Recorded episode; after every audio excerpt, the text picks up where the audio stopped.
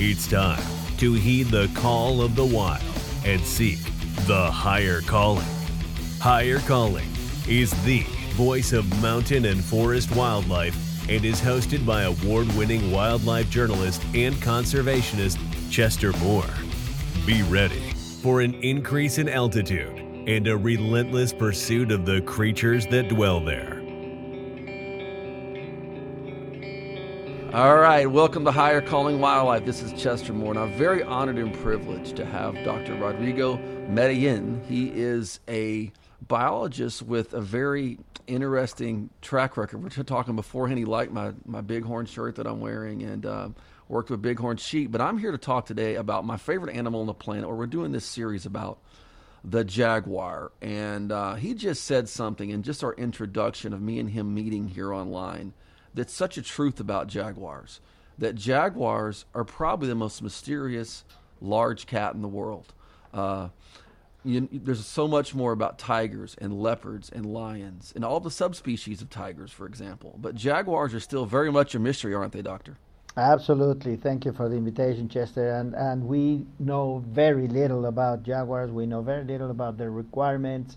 Uh, and one of the big questions in my mind has always been how come uh, a very similar animal like the leopard mm-hmm. is able to coexist with humans in continents like Africa or Asia even in cities. You find leopards in cities in Africa that's, and in Asia.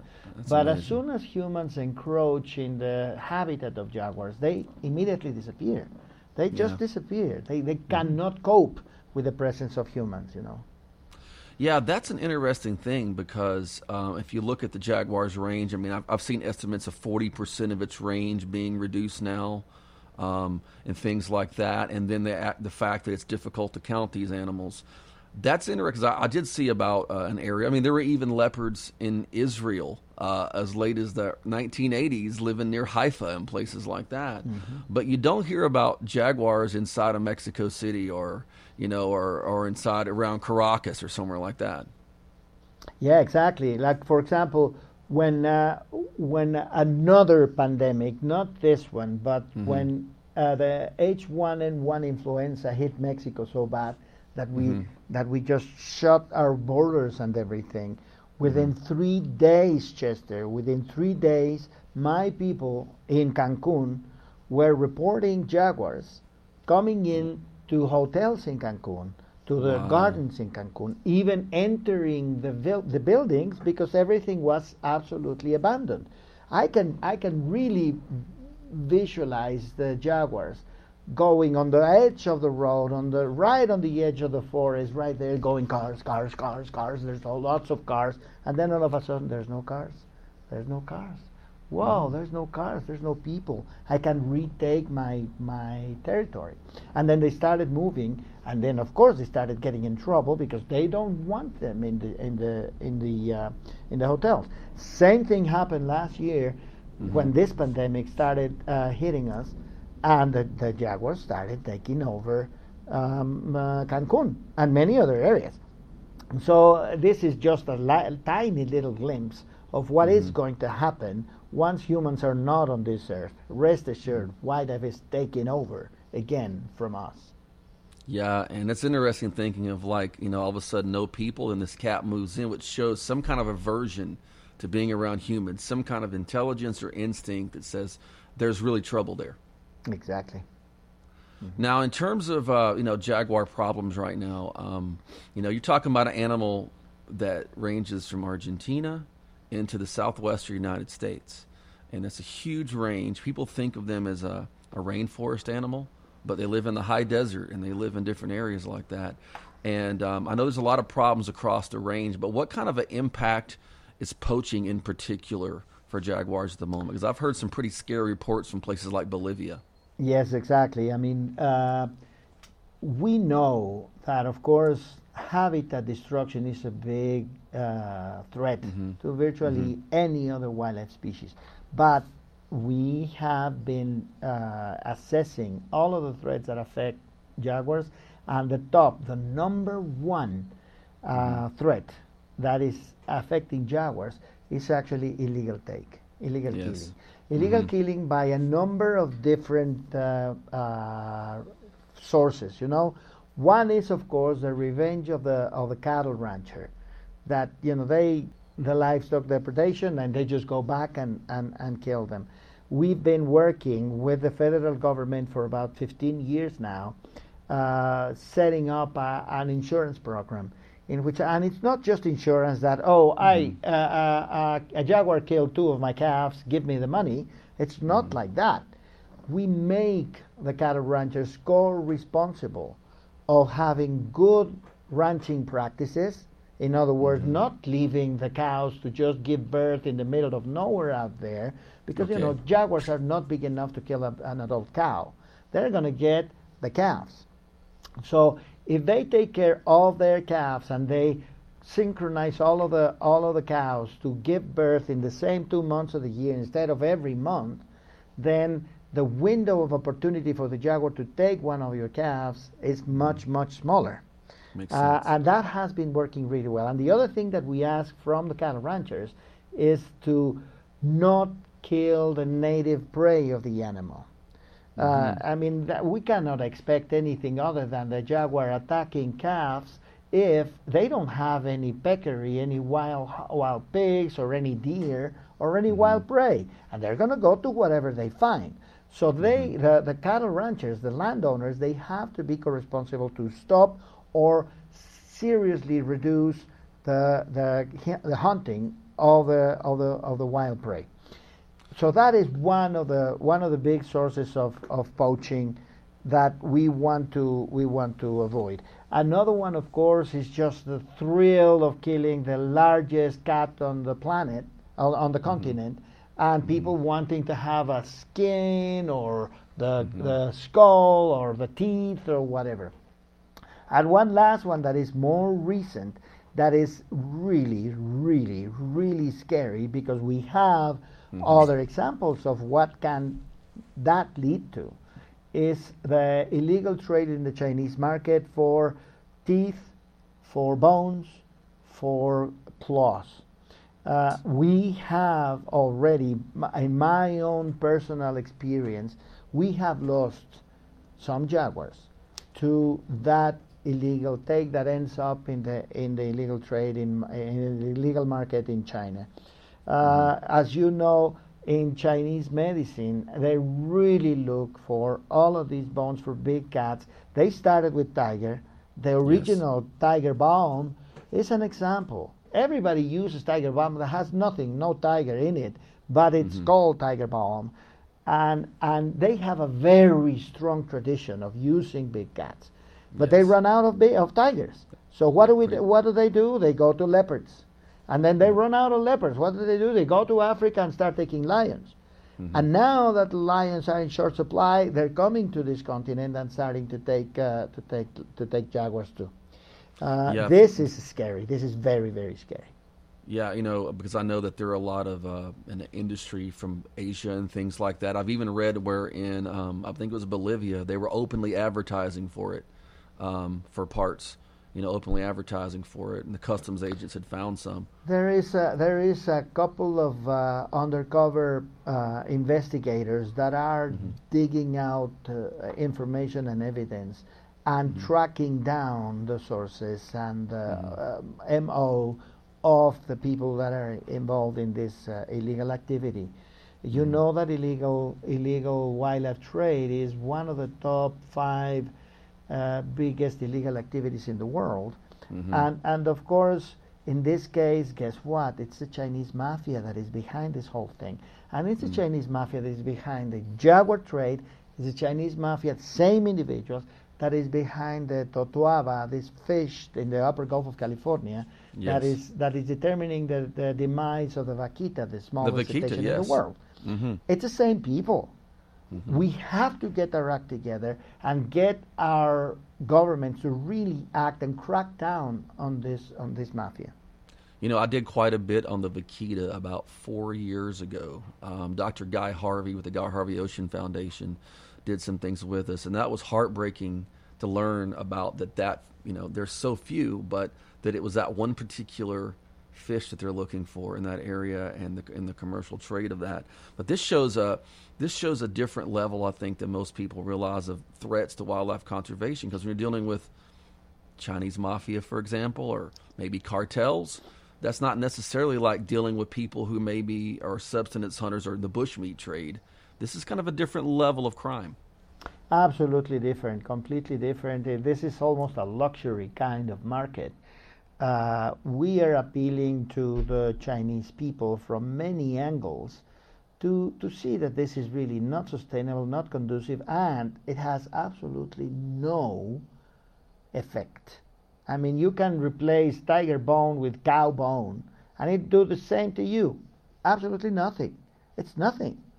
Uh, so we really need to come together as a as a as, as a planet and ask that the Chinese government really cracks down on this. They have said, yeah, and you know that this is connected to the pandemic as well. So mm-hmm. they have said that they are going to crack down on this.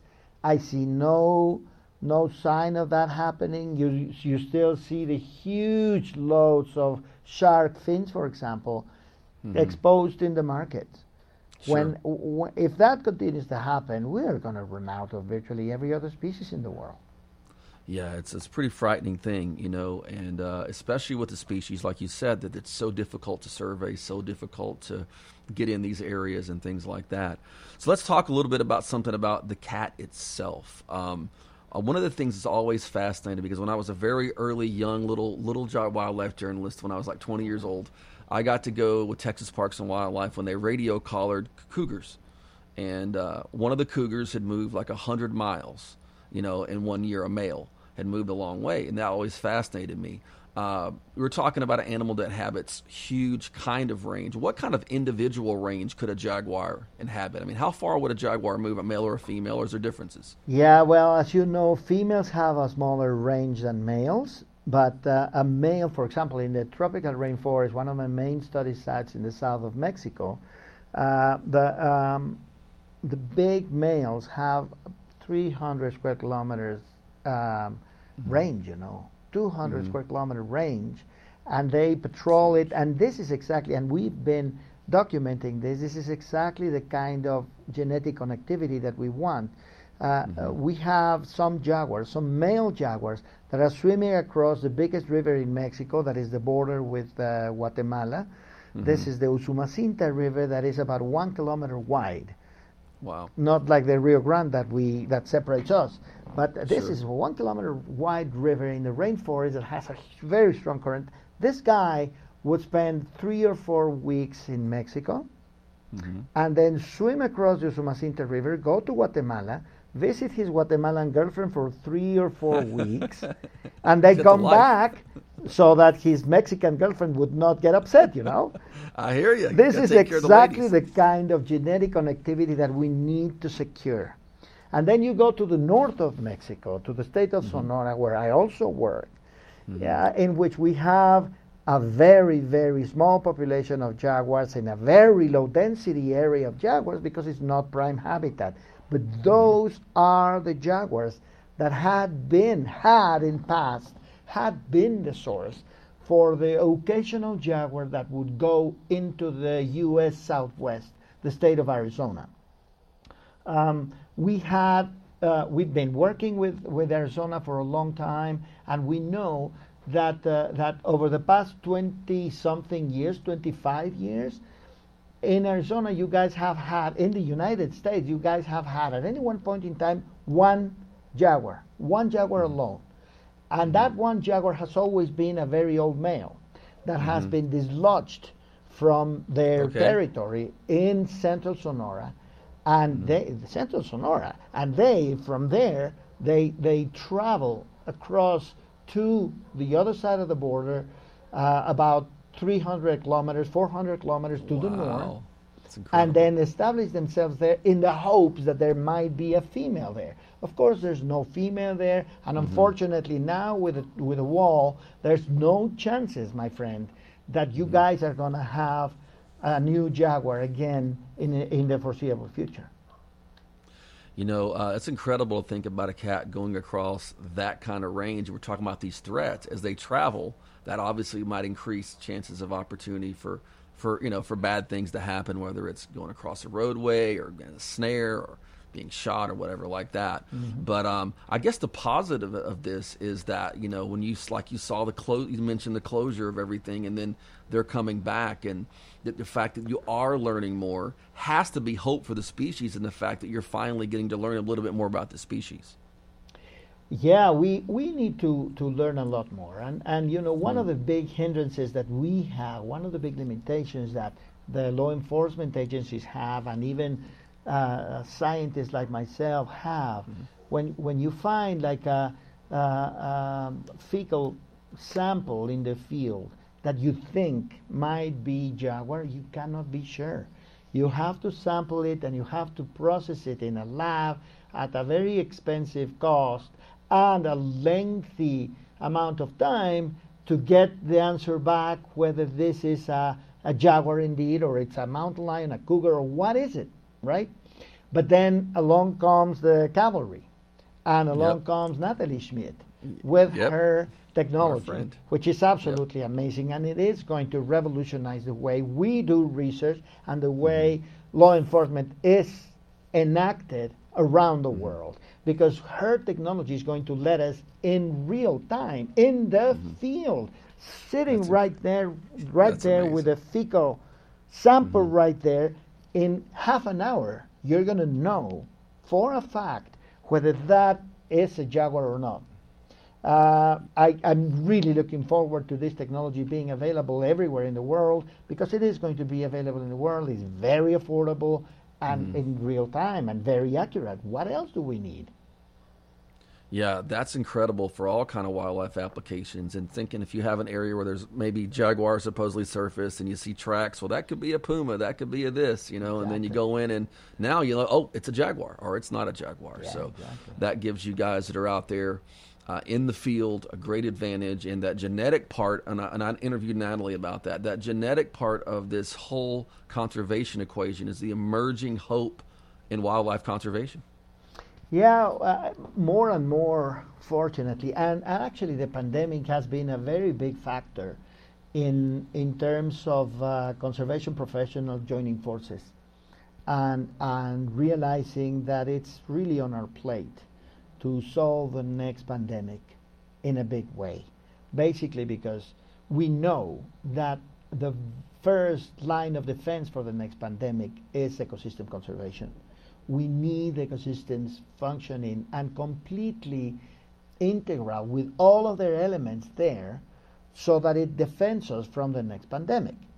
Uh, and because of that, and you know that we have this one big cat in the continent, and then the rest of the big cats are in Eurasia and in Africa, etc.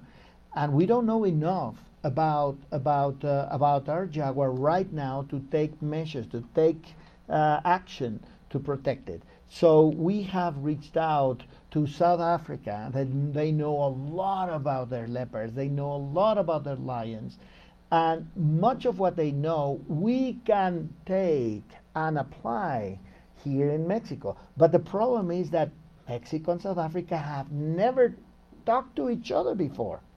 It's this pandemic that pushed us to join forces and get together. We had a meeting about three weeks ago in which we we presented what we know about the jaguars. They presented what they know about the leopards, and we are in the process of putting together an agenda to to to connect uh, the two the two groups of professionals in which we're going to do parallel studies, testing the same hypotheses for the leopards there and for the jaguars here, and using some of their uh, solutions for conservation. Some of our solutions over there, I'm really excited about this one, which is called uh, conditional taste aversion, in which uh, you basically lace the carcass of an animal that the jaguar or leopard or whatever has attacked and killed and eaten partially, and you know that he's or he or she's going to come back uh, uh, in the evening and eat some more. You lace that carcass with this uh, drug. It's a it's a It's a vermifuge. It, it, it, it gets rid of your of the worms in your gut, basically. It has no neg- no side effects, and even if you overdose, the only the only the only effect that it has as an overdose is exactly what you want. It makes the cattle the cat sick by eating the flesh of the animal that you put the the the the, the, drug on. In this case, then what happens is that think, for example, when you get sick with you ate a bad shrimp and you get food poisoning and you reject that shrimp, you reject shrimp for months or years sometimes. Well, this is exactly the, the response that we are enticing. We have a paper in press right now showing with seven jaguars that that is the case. We, we, we're using that and it's working really well to keep jaguars from attacking again whatever the species that we train them against. That's we incredible. have two jaguars that have stopped attacking cattle, two jaguars that have stopped attacking dogs, and three jaguars that stopped attacking sheep. And- Wow. And, so far, it's still holding. We have the paper in press, but the results continue to come in because it's been well over a year, and, Mm-hmm. and the jaguars are not attacking those those animals. So of course, the, the South African people were really excited about this. I bet. And, and, and we are starting a, a, a joint project in which we're going to increase our sample size here, and they are going to start over there with a similar sample size. That's incredible to think about because, like, I've been real familiar with them using Anatolian shepherds, for example, to protect um, cheetahs in areas because of, uh, you know, depredation and things like that. So if you just train them not to eat certain livestock, wow. Exactly. Uh, now, so the, that's the, how the, two- the that- issue here is really funny because Uh-huh. here and in Anatolia, you have Mm-hmm. a problem of ja- of leopards uh, or jaguars, big cats attacking a specific species of livestock, right? Mm-hmm. Well, one of the questions in, in our meeting with South Africa was, you know, we have this uh, uh, this very expensive, very costly black impala. Impala Mm-hmm. are like trash out there. Impala, common impala, are just like everywhere. You Yeah. have them in Yeah. Texas, by the way. But yeah, we do. I've seen them. Yep. Yeah, but not the black impala. Black Okay. impala uh, go to the uh, to to the order of about one million rand, and one million rand is about fifty thousand dollars. Okay. One black impala. So they wanted to train the leopards to not kill the black impala. I'm sorry, how can you? A black impala smells like a normal normal impala. Like a regular impala. right? Exactly. So, Yeah. and you're not going to train a leopard to not attack their wild prey. So, Sure. I, I- and when they when they voiced that question, I said, "I'm sorry, we don't have an answer to to that." You know, We haven't got there yet. And Yeah, impala is an impala an impala. Period. Now, um, just to kind of wrap things up, we appreciate so much you taking some of your time. And I'd like to talk with you later, maybe at some point about bighorns. Sure, no problem. Really into bighorn sheep, but uh, jaguars have so many interesting facets, and I've studied over the years uh, some writings where you know native peoples talked about them sitting on the edge of the water and slapping the water with their tail to draw fish. You got all these stories about jaguars. What are some of the most unique attributes of jaguar behavior, maybe predation, that you've seen through research or uh, vetted through research? Well, uh, one one uh, one thing that always blows my mind when I think of jaguars is their incredible plasticity. We follow the diet of jaguars in many different ecosystems, and mm-hmm. sometimes, and and this is what we thought would be the usual thing. They focus on the peccaries, Wow, on the javelina. that's amazing. Uh, and they have enough strength in their bite mm-hmm. force mm-hmm. to cross their cervical vertebrae and kill them, right? yep. But then you find in some areas that the jaguars are, sub- uh, are subsisting eating sea turtles. That's in Costa Rica. The Wow. 80% of the diet of the, of the jaguars is, is sea turtles. That's amazing. And then in another area here in the south of Mexico, 80% of the diet is armadillos. armadillos for crying out That's loud. co- it's like peccaries, sea turtles, armadillos. Everywhere, all over different. the place. Birds, Yeah. mice, Mm-hmm. rabbits, all kinds of things. So they're plastic enough to survive if you have uh, if you have enough wild prey. This is Mhm. the key issue. They need to have Yes. their wild prey. Yeah, so well managed land and good habitat with Exactly. abundant prey, well managed, Exactly. be will be beneficial for jaguar, also for livestock owners because there will be less opportunities or need for that cat to go to livestock. You know, Exactly. And and we have one more element here that we're in the process of exploring right now, which is jaguar friendly beef. Working Mm-hmm. with the cattle ranchers. If they allow the jaguars to coexist, they let the wild prey there, and they may have to lower the amount of cattle that they have, or maybe even uh, uh, withstand a little bit of predation, then Mm-hmm. the University of Mexico is going to give them a label that goes on their beef saying this is jaguar friendly Wow. beef. We're not Wow. killing the jaguars, and that, of course, is going to be, go to a premium. Uh, the, the the customer, the the, the Mm-hmm. final consumer, is going to pay a little bit more in order for to- for the uh, travel uh, cattle rancher to keep the jaguars there. Just like dolphin safe tuna. You know, you Exactly, tuna or bat friendly tequila, of course. Yeah, there, there you go. So you got it all together there. Exactly. But uh, it's fascinating. You know, this cat's always intrigued me. And uh, when I was a, when I found out, you know, that jaguars used to even live where I where I am in East Texas many, many, many years Yep. ago, I thought, wow, I can imagine going through the woods and you know you see this great cat there, but the same cat that's down in the Pantanal and down in all these different areas, and uh, it's an intriguing animal.